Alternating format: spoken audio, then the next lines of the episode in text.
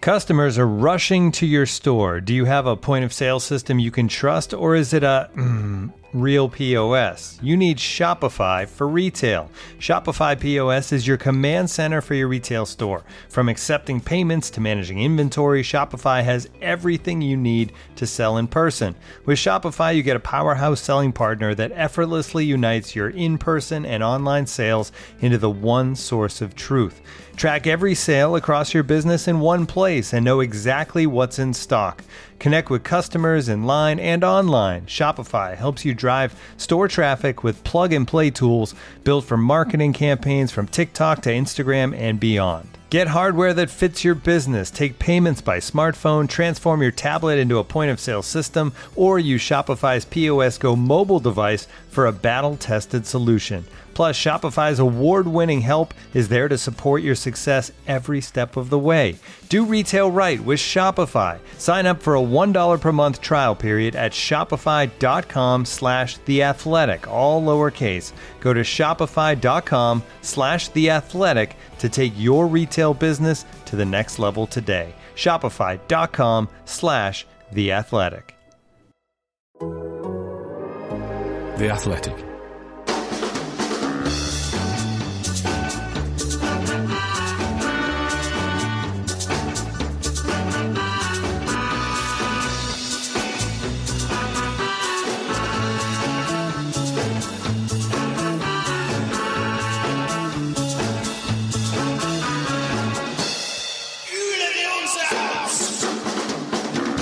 Hello and welcome to From the Rookery End. Uh, my name is John. Uh, with me on a Saturday morning after Watford 2 1 away loss at the Brentford Community Stadium.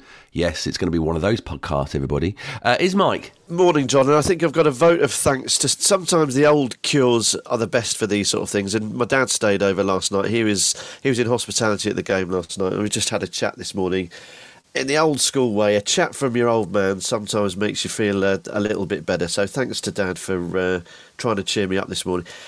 I'm not sure it's worked massively. We'll see as the as the podcast goes on, but he's given it a good old go. So cheers, Dan, and morning, chaps. And uh, thank you, Tony, for at least helping us not to brunt all that.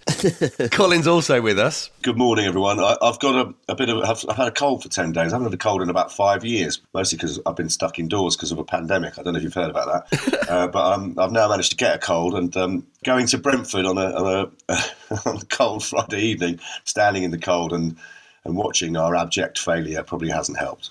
You being poorly, Cole, is a per- is, I think it's a perfect metaphor for the game, isn't it? Probably in some way. yeah. There you go, John. If you were going to ask um, ask us how Watford played, Colin's cough there was, I think, the, the perfect uh, the perfect description. It wasn't a really hearty cough there, Colin. It was uh, a little bit feeble. Yeah, yeah unsatisfactory. Well, let, us talk about it. Let's let's get this out of our system. It's Saturday morning. We can have a lovely free weekend with a free mind and a clean mind. It was lovely going to a brand new stadium. I'm going to say that to begin with. Uh, as the new stadiums go, I thought it was a good one. It was bizarre that it feels like it came out of nowhere uh, in the middle of all these tower blocks. On the inside, it was it was wonderful. I was sat next to DCW. I could see Mike. You were down there in the bit, bit lower and a bit round on the bend with uh, uh Arlo and, and Florence. And I suppose what I want to do with this podcast is try and figure out, and hopefully this is what Claudio's doing this morning at uh, London Colney. When did we lose that game? How did we lose that game? Was it the starting lineup, Mike? Could you put anything on that changed the starting lineup? He started Cucho instead of Pedro. In midfield, where we've said that's our probably our strongest of our positions, he started Kucka instead of Louza. What impact did you see of that in the first half? Well, and also he brought uh, uh, Ngakia in at, at oh, yeah. left back. Yeah, we'll get to him in a minute. So yeah, I think there's a lot of people before the game saying our, our Louza was was unlucky not to, not to feature, and I have to say. I agree. I mean, I don't know if there's been any any issues in training, whether he, he took a knock or something. But again, just talking it through with um, with Dad this morning, and I, I, just wonder whether he he brought Kucka in to start. I think he, he had a positive impact when he came on.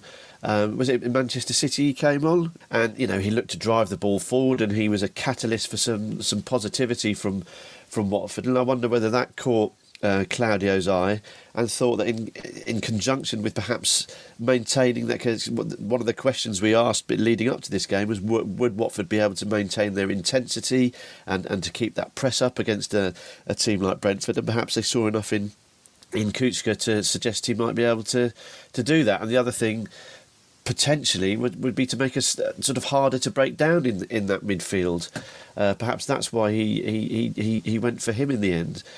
But for me, I think what it did was it, it, it unbalanced the team pretty dramatically, really. And, and whilst Watford were ahead um, at half time, I think it became pretty apparent pretty quickly that Watford were, were out of sorts, I thought. Um, pretty much from from the get go, and, and, whether that's slightly down to that, that change in in personnel and, and, and not having that bit of guile and, and someone with a bit more craft and time and uh, just someone slightly cuter in the middle to sort of p- p- pull the strings a little bit.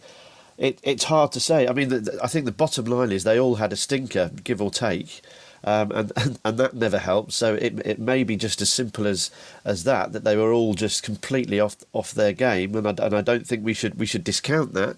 But I think looking at it in a in a in a scientific forensic way, I just do wonder whether yeah that that that change un, unsettled them. Colin, you know, he, so they, it was it was two more sitting of those three midfielders, two of them were just sitting a little bit deeper, weren't they? And that wasn't just after a 1 0 up, Cole. That was pretty much the whole game. And it just it didn't feel fluid to me. And that's the best thing we've seen over these defeats, but great performances, is there was a fluidity to our play. And, and that was the thing that was just dissipated yesterday. Oh, Claudio, Claudio, Claudio, what have you done? It's brainless. It's utterly brainless to make that change. And it showed straight away. I mean, Kucka has his uh, qualities. But in a game which ended up feeling very much like an old Bournemouth Watford championship game, Kucka, he just, it was like they put a bull on the pitch. And he just ran around, bumping into people, putting in these tackles. And the chap next to me, in fact, he was standing behind me, he went, he went, oh, he's a red card waiting to happen, isn't he? And in the end, he, he, I don't think he even got a yellow, but he just has that feel about him. There's an unpredictability, there's a lack of composure. And as you have rightly pointed out, to have, again, it's like you've got two holding midfielders. So then there's a big hole between those two and Cleverley, who I thought was excellent, by the way. I thought he was our standout player, Cleverley, and we'll come on to that, I'm sure, later on. But when you found a combination that has worked well against some, you know, superior opposition, has kept us in those games against Chelsea and Manchester City with Louza, Sissoko, and Cleverley, Why on earth would you change that unless, as as Mike points out, that he may have had a knock or something like that? And I make Mike absolutely right. It totally unbalanced us. It it, it begged for them to come onto us because there was this you know this this sort of hole. And it, it, it, we ended up playing the game that they they wanted us to play. They wanted it to be a scrappy encounter with a ball in the air and lots of you know heavy challenges and and and we just we just lost ourselves. I mean, he doesn't listen to he doesn't listen to the podcast, does he, John? If Claudio listened to the podcast, he wouldn't have he wouldn't have made that change because we looked so good in midfield with those three, and he changed it, and suddenly we just we looked like we looked, you know, a few weeks ago, where we didn't have, as Mike's just said, we didn't have any composure. There was no cuteness. There was no one there who seemed to have any time on the ball. There was ne- never seemed to be a pass on. There was never an option. And okay, it got a lot worse in the second half. In the first half, it wasn't as bad as I'm making it out. But it was that single decision that unbalanced us, and I, I find it I find it inexplicable. It's interesting. We know, we, know, that's that is possible one of the reasons why we lost this game. That that bringing of uh, bringing in of Kucka instead of Louza. There might be others. Let, us try and actually. I'm, I'm, this is definitely not a reason why we lost the game. In fact, he had a great performance, Mike. Jeremy Ngakia. We know at some point we knew that when you see Kiko, we saw Jeremy uh, on the, uh, the, the starting lineup. One of them being a right-sided, both of them being right-sided players. One of them had to be on the left, and and it was Jeremy who went on the left, a young player, but did a, had a wonderful performance. I think out there for yeah for a young boy playing in the Premier League and being out of his normal uh, normal placing.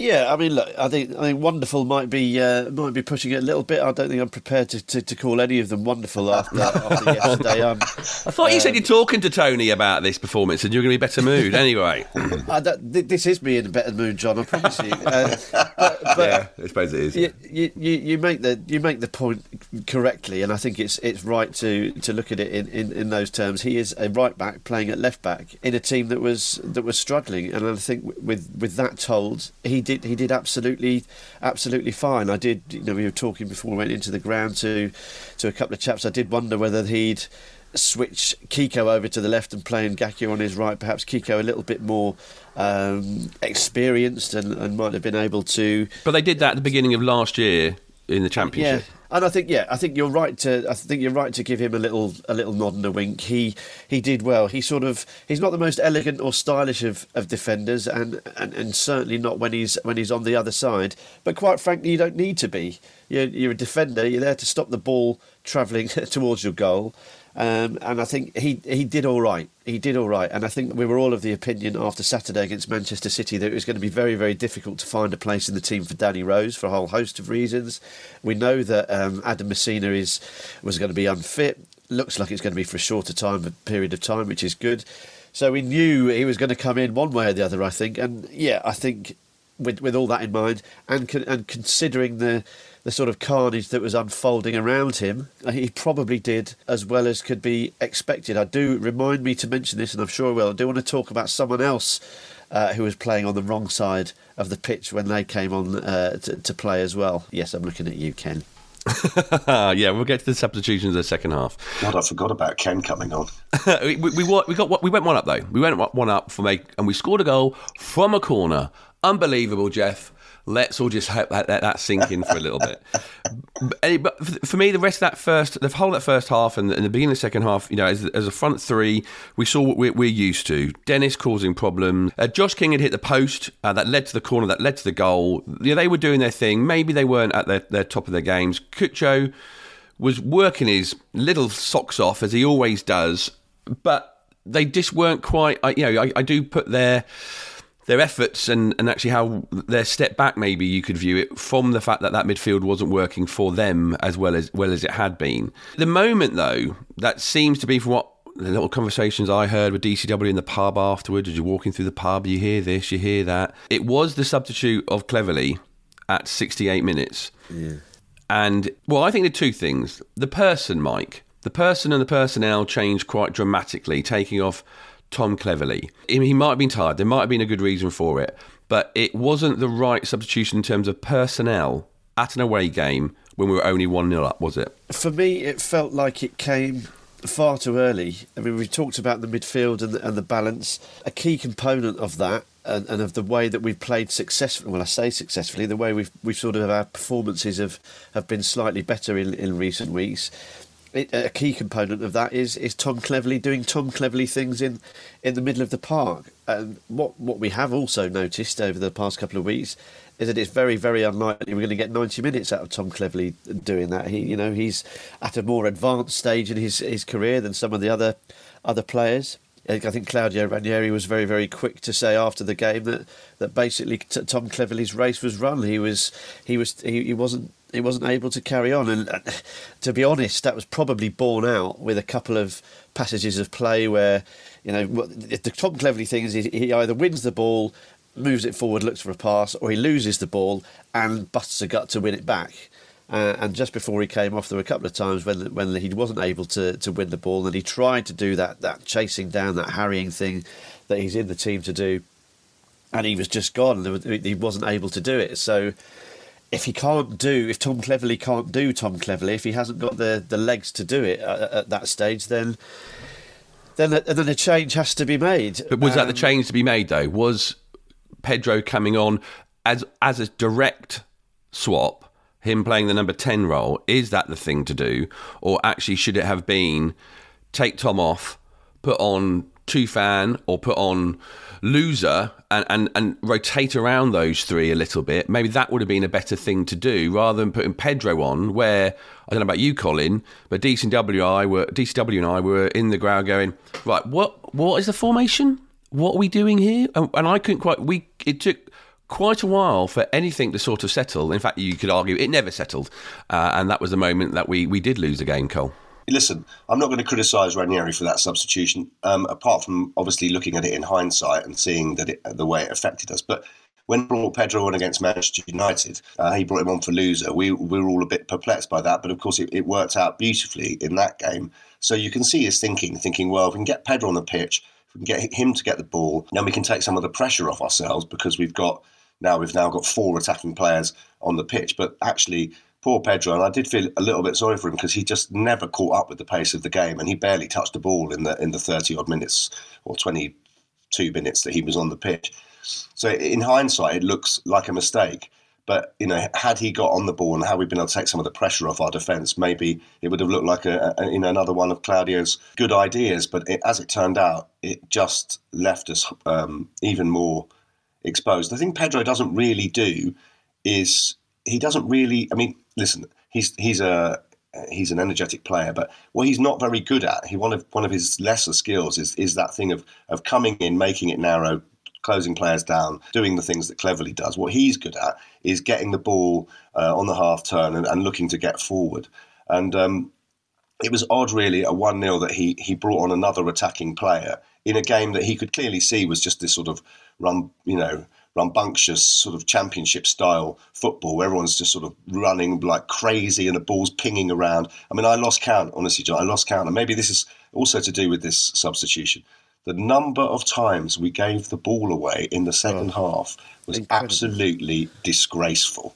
And in the end, players were just kicking the ball without looking up, without trying to find a yellow shirt. They were just booting it, and every time it went back to a Brentford uh, player, because they were sitting on our halfway line waiting for the ball to be resigned. Every time they got it, they went down the sides, they came through the middle, and the pressure just became so intense. And I don't know whether that you can you can blame uh, that on that substitution. I do think that Pedro was a was an odd choice when he had Tufan and Louza.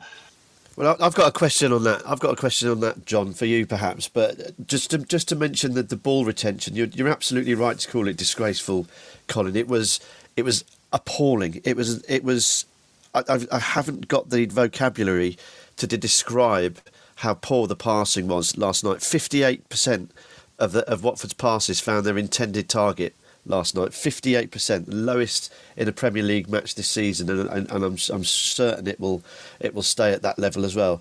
But to to exacerbate that, Brentford were no better.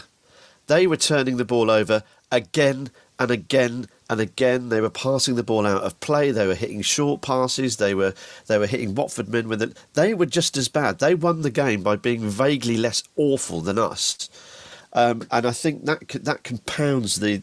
The, the just the abject misery of that of that performance, particularly in, in the second half. But John, just to just to throw back to your your question, and bearing in mind that we've been pretty positive about Pedro and his ability to get his nut down and uh, and play in whatever position he, he plays in, including rolling his sleeves up and getting stuck in.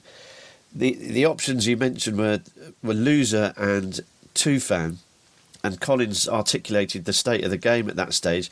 Tufan's shown enough to show that he's not really trustworthy in terms of doing the defensive work, and Louza is a bit more of a calm ball playing midfielder by and by which time the, the substitution happened the game had descended into a into a uh, Sunday morning pub league match, and and I would suggest that that both of those players would have found it even harder than than Pedro, who at least at least has got sharp elbows and isn't scared of the scrap. So.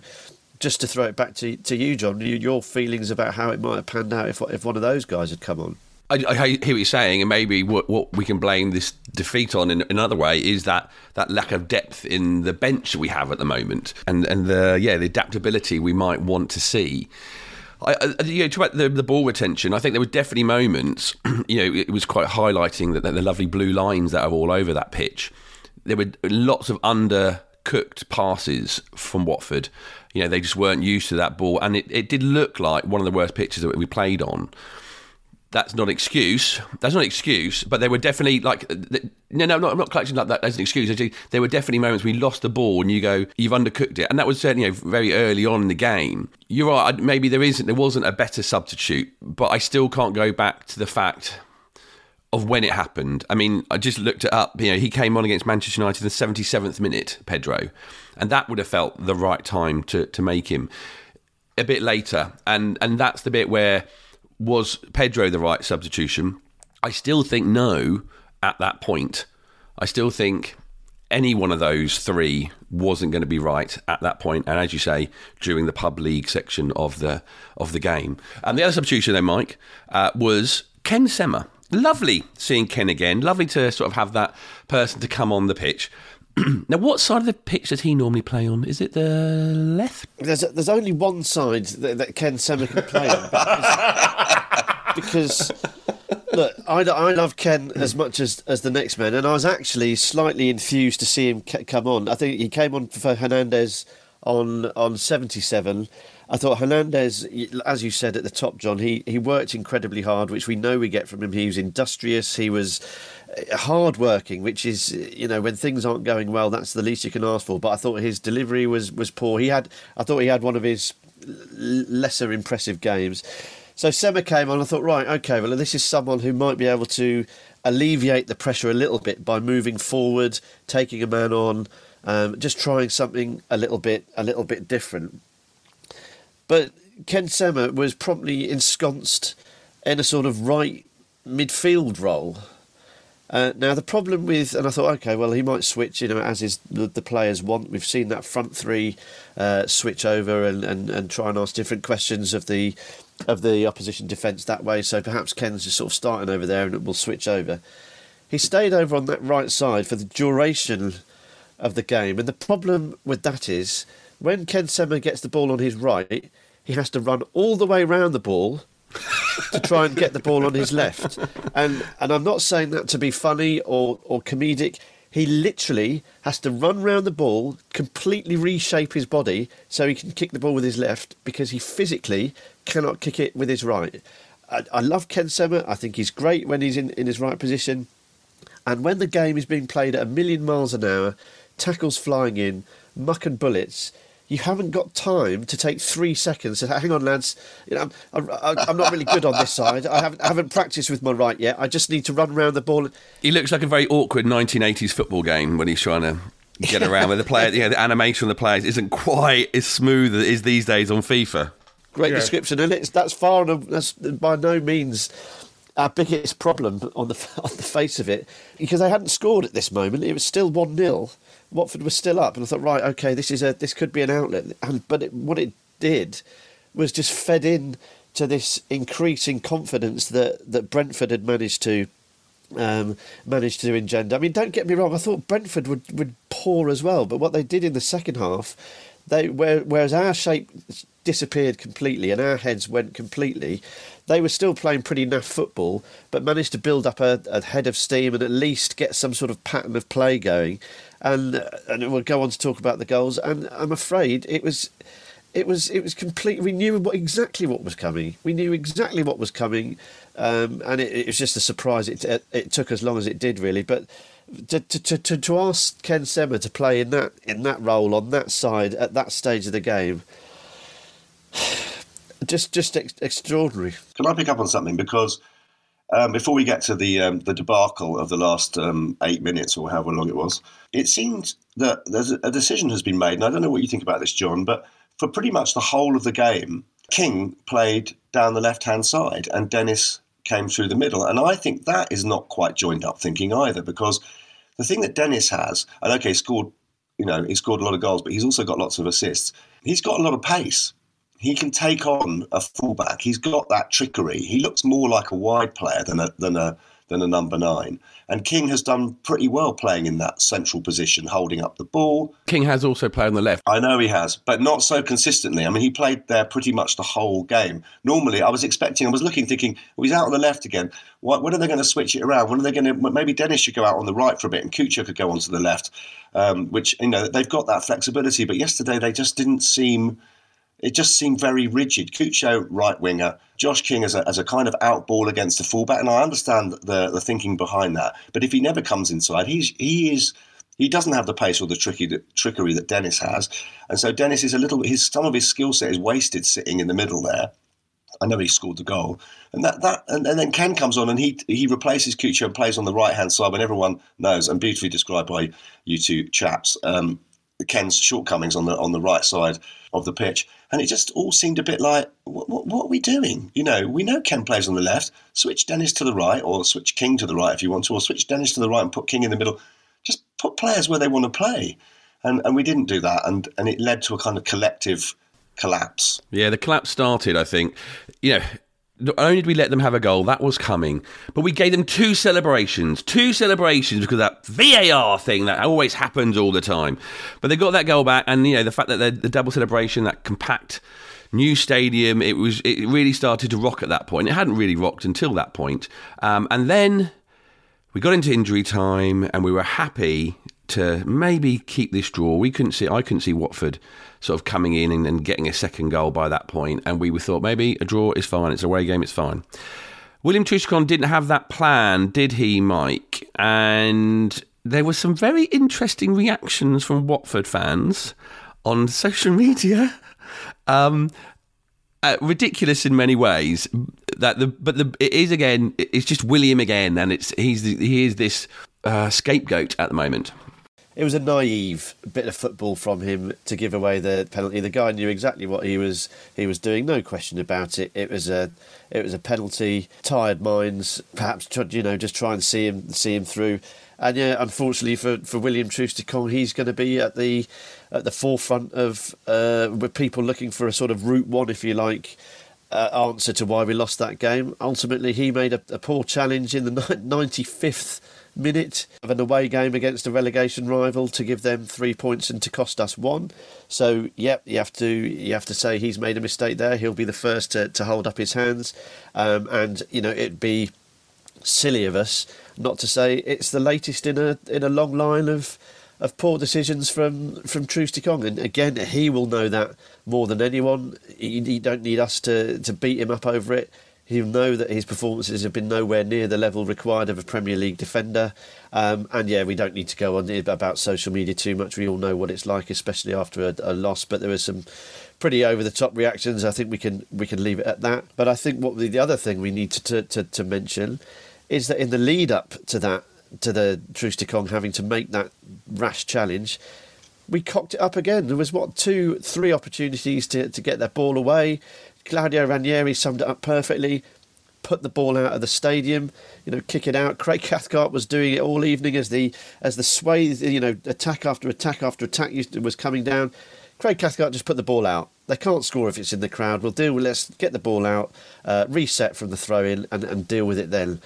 But you know, once again, a complete collective failure to defend properly, to be organised, to stay switched on to the last minute, and between them, they have contrived to throw away what would have been an, an, an undeserved point. I think I, have said it plenty of times. I thought Brentford were poor, but ultimately they were good for the win in the end because at least they managed to, to string a couple of passes together and, and, and play some sort of football.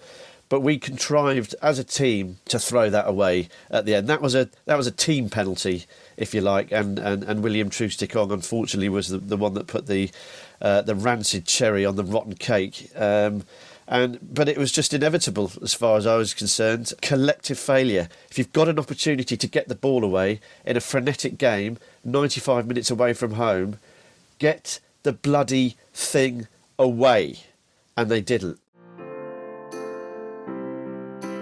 This episode is supported by season three of FX's Welcome to Wrexham. Celebrity owners Rob McElhenney and Ryan Reynolds' small town Welsh football club has finally been promoted into League Two after 15 seasons in the National League. Dedicated staff and supporters celebrate the city's return to glory while bracing for the newfound challenges that come with being in a higher division. Will Wrexham AFC stand up to the challenges and rise again into League One? FX is Welcome to Wrexham. Premieres May 2nd on FX. Stream on Hulu. Looking for an assist with your credit card but can't get a hold of anyone? Luckily, with 24 7 US based live customer service from Discover, everyone has the option to talk to a real person anytime, day or night.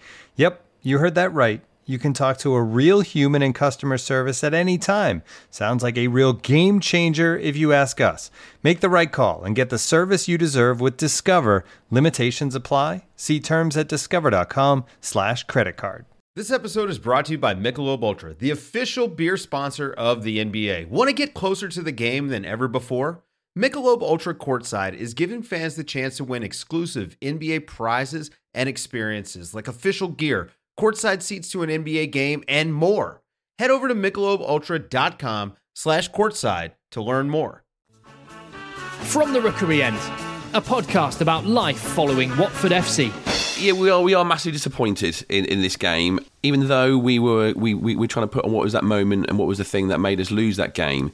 It, it was many many factors. But Mike, we, we move on very quickly to an away game at Burnley. Colin's going. We'll talk to him about that in a minute. uh, it, you know, there's not time to, to change too much, to, to change tactics. It's recovery and it's prepare for the next game. There's a piece out today from, from Adam on The Athletic. If you haven't subscribed yet, make sure you go to theathletic.com forward slash rookery end. Sign up there for your 33% discount. There's lots of good writing about stuff that isn't Watford as well. so it could be a good opportunity to, to read about some other sport and some other teams because I can't imagine too many people are going to be, oh, yes, I'm going to flock and, uh, and, and, and start reading about Watford this, this fine Saturday morning. So there's plenty of good stuff on there that isn't Hornets related. Well, get get Jay stuff about the sort of Brentford reaction to, to this game, and also um, Ryan, uh, who is the uh, the the Burnley writer, and see how they're doing after this weekend's game ahead of the Watford game.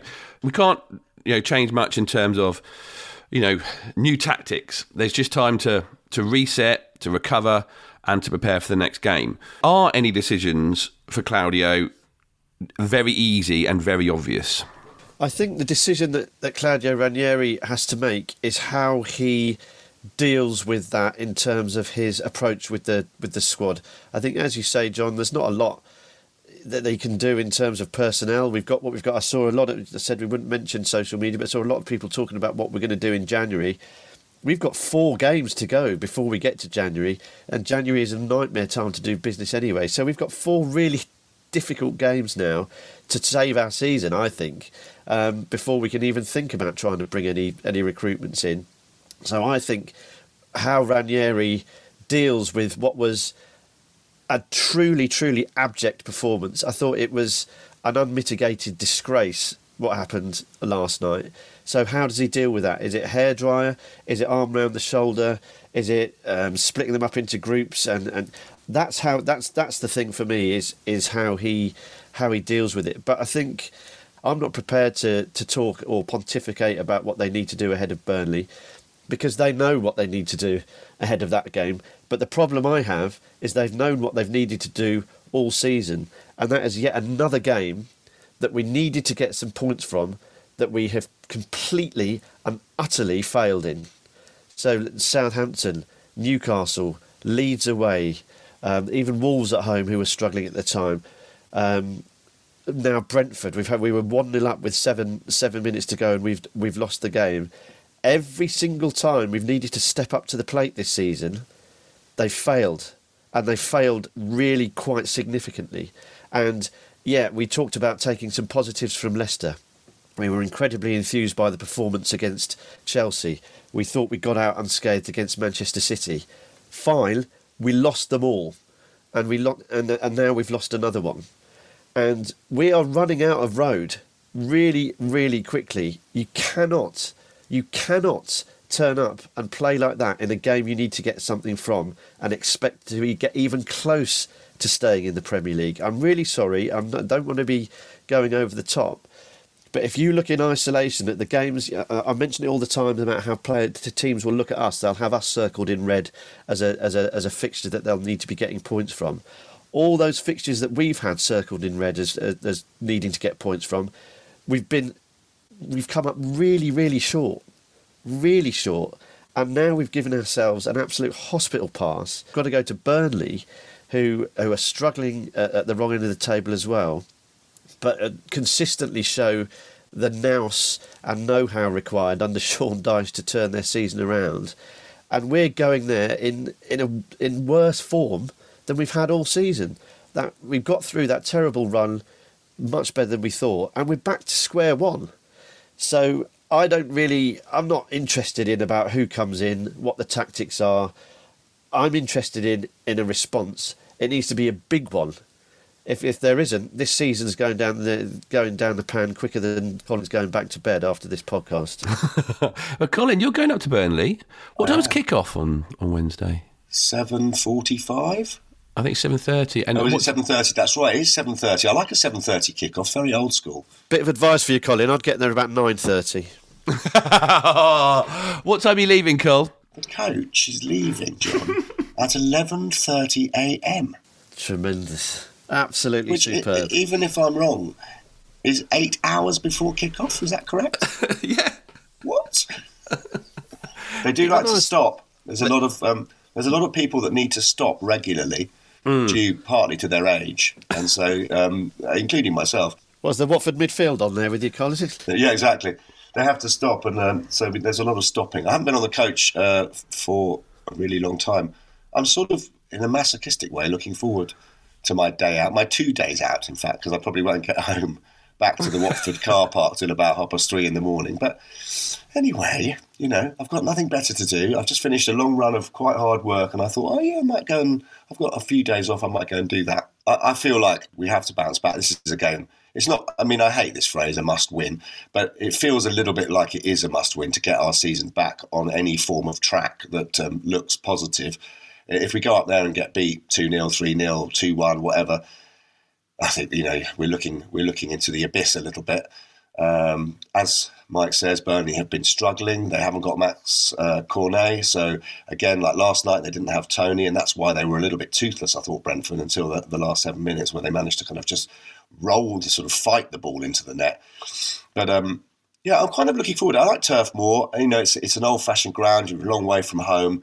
Um, I don't like the way Burnley play football very much, and uh, so it would be nice if we can go up there and get the three points. But if he doesn't bring Louza back into the team, I might just um, I might just walk straight back out of the ground at six thirty when the team's are announced and get him to sit on the couch for a couple of hours reading a book. I'm sure there's a lovely couple of boozers up in Burnley you could uh, perch yourself in.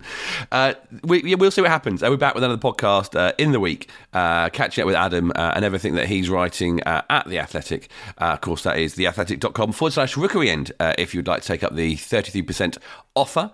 Thank you very much, Michael. No problem. Thanks. It's been helpful to uh, to talk it through as always. And uh, Dad, I hope I haven't sounded too miserable. I, I, I know you've spoken to your dad. Have you spoken to your mum? Ah, now then, uh, Dad.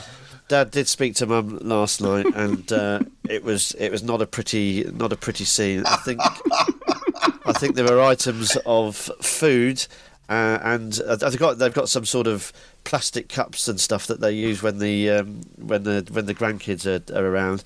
Food and some of those ended up not in their original resting place, shall we say? Apoplectic was the phrase that Dad used. So, uh, Mum, I hope you're feeling all right this uh, this morning as well. And it was fantastic, actually, Mike, wasn't it? Seeing uh, around the ground, I saw them in the pub at the Gunnersbury pub. Kelly was there with Kate, and they're producing a feature, aren't they, for, for Football Focus uh, about Yes. women going to football.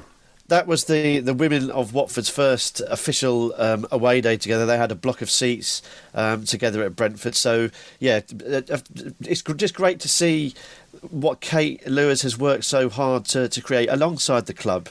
Um, and I think uh, it might have been Kelly who tweeted last night saying not what we wanted on, on the pitch, but off the pitch, Watford continue to make strides. And I think the formation of that of that group and seeing it come to life yesterday with them able to travel to the ground and, and sit together was absolutely superb. Yeah, so absolute credit to, to Kate Lewis and, and everyone that's put the hard work in there. And uh, yeah, I think Kelly's doing her bit as well. She um, she had a BBC crew there with her uh, last night, filming them and just uh, following their match day. We had a, they had a chat with with Flo before the game, which which she very much enjoyed. So yeah, lot, lot, lots to be um, uh, to be worried about from from a footballing point of view, but as a club continuing to, to do things the right way. So well done to Kate, well done to Kelly, and well done to everyone involved with uh, with that project. Really, really encouraging to see. Well done. Yeah, Emma Saunders was alongside them as well, I think, last night, and we, we caught up with her to have a quick chat. She's in good form. Um, uh, didn't really enjoy. She, um, I, I, I had to point out to her how enthusiastic the Brentford uh, announcer was when they scored a goal. I think he was cheering before the penalty went in, and it was That was terrible. That was terrible. That was like turning the knife. Was all that yelling, and also with the with the uh, with the VAR, he got to do it twice and just du- doubly wound me up. But did he get the did he get the uh, the player wrong for the f- the first time he announced the goal, and then the VAR allowed him to do it for the right player? I wasn't sure what happened, but it's something like I, I, had my head like in my hands at that point, John. I don't know. It was like I say, it was uh, there was a weird bit. We were DCW because they got lots of screens around the top of the stand. Every so often, because of Brentford's colours, they would go very red.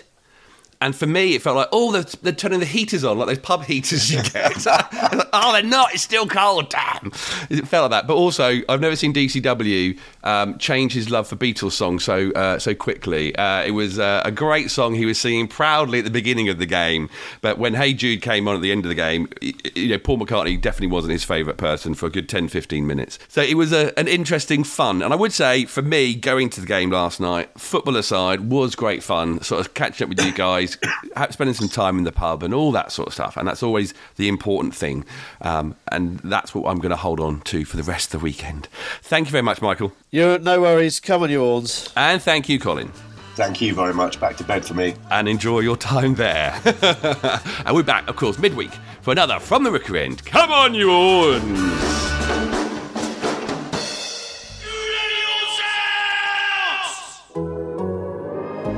The Athletic. As you've probably heard by now, we've teamed up with BetMGM this season. We'll be using BetMGM lines to make all of our picks, and we'll have special offers for our listeners each week. If you haven't signed up for BetMGM yet, use bonus code The Athletic, and you'll get a one-year subscription to The Athletic, plus up to a $1,500 first bet offer on your first wager with BetMGM. Here's how it works. Download the BetMGM app and sign up using bonus code The Athletic. Make your first deposit of at least $10. Place your first bet on any game and claim your voucher for a one-year subscription to The Athletic.